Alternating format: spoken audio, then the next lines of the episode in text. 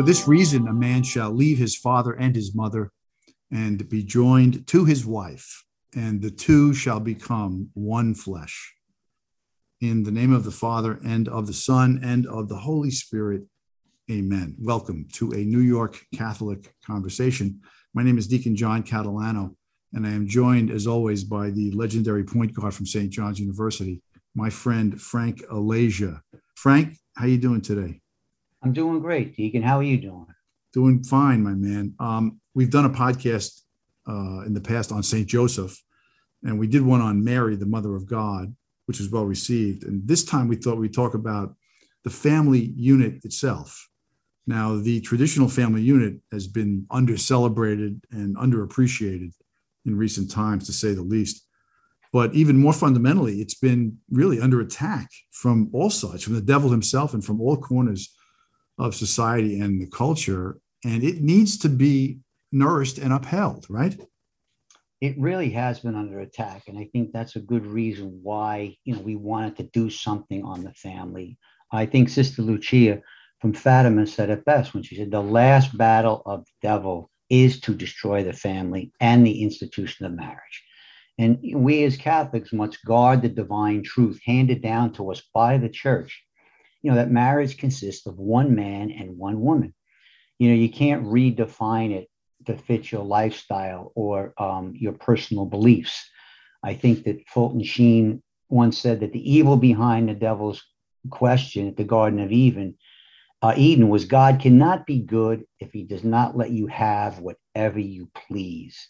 You know, freedom to Satan is the absence of law and constraint. He wants chaos.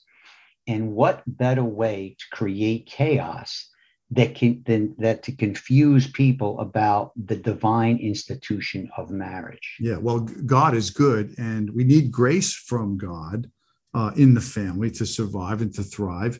And grace from God fills us with the virtues that we need, like kindness and forgiveness. And we all within the family have to set an example for virtue, uh, especially the two most important ones in a marriage patience and humility right? Right. In the way the mother treats the father and the way the father treats the mother.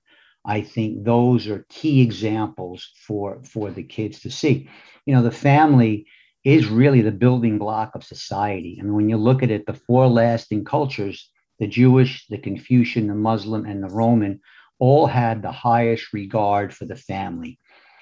These building blocks are collapsing, and it's inevitable that the building will collapse unless we radically turn back to God and his teachings. Well, you know, part of the reason those cultures and, and societies in the past that you mentioned uh, revered the family is very fundamental. I mean, a tribe or a village or any society ceases to exist if it does not procreate. And procreation exactly. comes from the unity of a man and a woman, which we believe is blessed by God. But you know, you talk about building collapse, prayer is the is the thing that holds it all up didn't they used to say when we were kids that the family that prays together stays together? Yeah, I mean, if, yeah, and if a Catholic man understands his role as the head of his family, he must protect his family, which includes prayer. And I recall that St. Louise de Marillac taught us that we should commend our children to the Immaculate Heart of Mary in prayer. It's pretty good. She says that when parents pray the rosary, at the end of each decade, she said they should hold the rosary aloft and say to the Blessed Virgin, With these beads I bind my children to your most immaculate heart, and she will attend to their souls. It's pretty good, isn't it? It is. And if you're having trouble with your kids, uh, and I know a lot of people talk about their kids not going to church and you know not not receiving the sacraments and that is a great prayer the blessed mother will not let you down just trust trust in her well, you, you talk about uh, this past Sunday, we had a reading that sort of a hot button issue from Ephesians 5, where, where Paul says wives should be subordinate to their husbands as to the Lord. But it's often misinterpreted and, and often dismissed. Isn't the whole chapter about love? I mean, it starts off with so be imitators of God as beloved children and live in love as Christ loved us. Yeah, it says, it's the, the beginning says, submit yourselves to one another because of your reverence to Christ.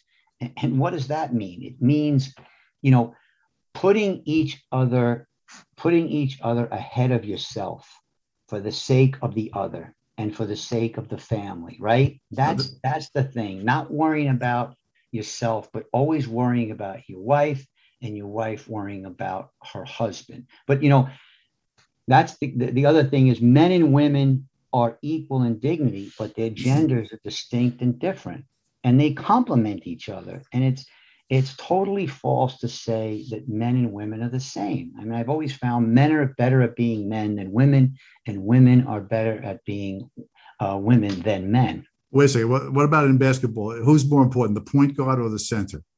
well, you know what I'm going to say to that, but it's a great analogy because a family is like a team and each one has a role. And at certain points in the game, at certain times, you know, the center is more important than the point guard, and and and the point guard is more important. They both have essential roles to play for the good of the team, no doubt. Exactly for but, the good of the family. Yes. But I think the mother uh, becomes the most important person. There's a little story about that. Remember Pius X when he was uh, elected pope, he uh, he wanted to show his mother the beautiful ring of the fisherman, the Pope's ring.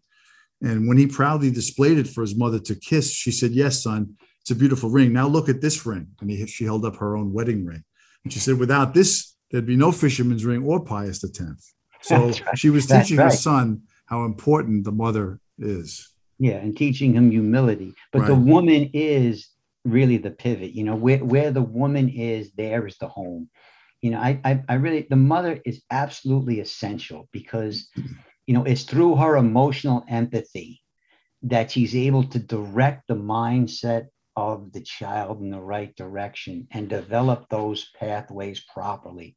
I mean, what more important role? And today's society tries to guilt women into thinking that unless they do something outside of that, outside the home, they aren't doing much. And it's just not right. Yeah. You know, uh, I still love the idea on Sunday. I've had it since I was a kid that, uh, you know, we go to church as a family and then have everybody over for ravioli. I mean, isn't that the way you do it on a Sunday? That's family. That's right. And that that's one of the things that I see that's missing today. You know, when we were kids, as you know, you know, if your mother and father weren't going to church, which was unheard of, your grandparents surely did. You know, we're, we're missing that today. Other things are taking place of the important things. And, and I think that the greatest gift you can leave your children isn't money or security. It's the life you give them, the wisdom and the love. And this can only be gained through the family as a unit. These precious values can only come through the institution of the family we've got we got sisters and brothers and aunts and uncles. We've got plenty of single people in our midst. The, that includes all of them with us as well. Am I right? What do you say yeah, to our single special people? vocation? You know, being single, not marriage isn't for everybody. You know, um, we're supposed to. Um, I'll call to holiness in whatever our our uh, state in life is. And a lot of people are called to be single, but there are a lot of people who would like to meet somebody and that's understandable. But to them, I say, be patient and remember, it's always better to be single and wish you were married than to be married and wish you were single. So be patient. All right, then. And don't forget, our role model is the Holy Family. Yes. That's Mary, the mother of God, with Joseph and Jesus. So I, you did a good job with that, Frank. Listen, folks, don't forget to like us and follow us send us an email at anycatholicconversation at gmail.com. We're getting some nice notes lately. A-N-Y Catholic Conversation at gmail.com. Frank, I love you a lot. I'll talk to you next time, okay? Thanks, Deacon. God bless.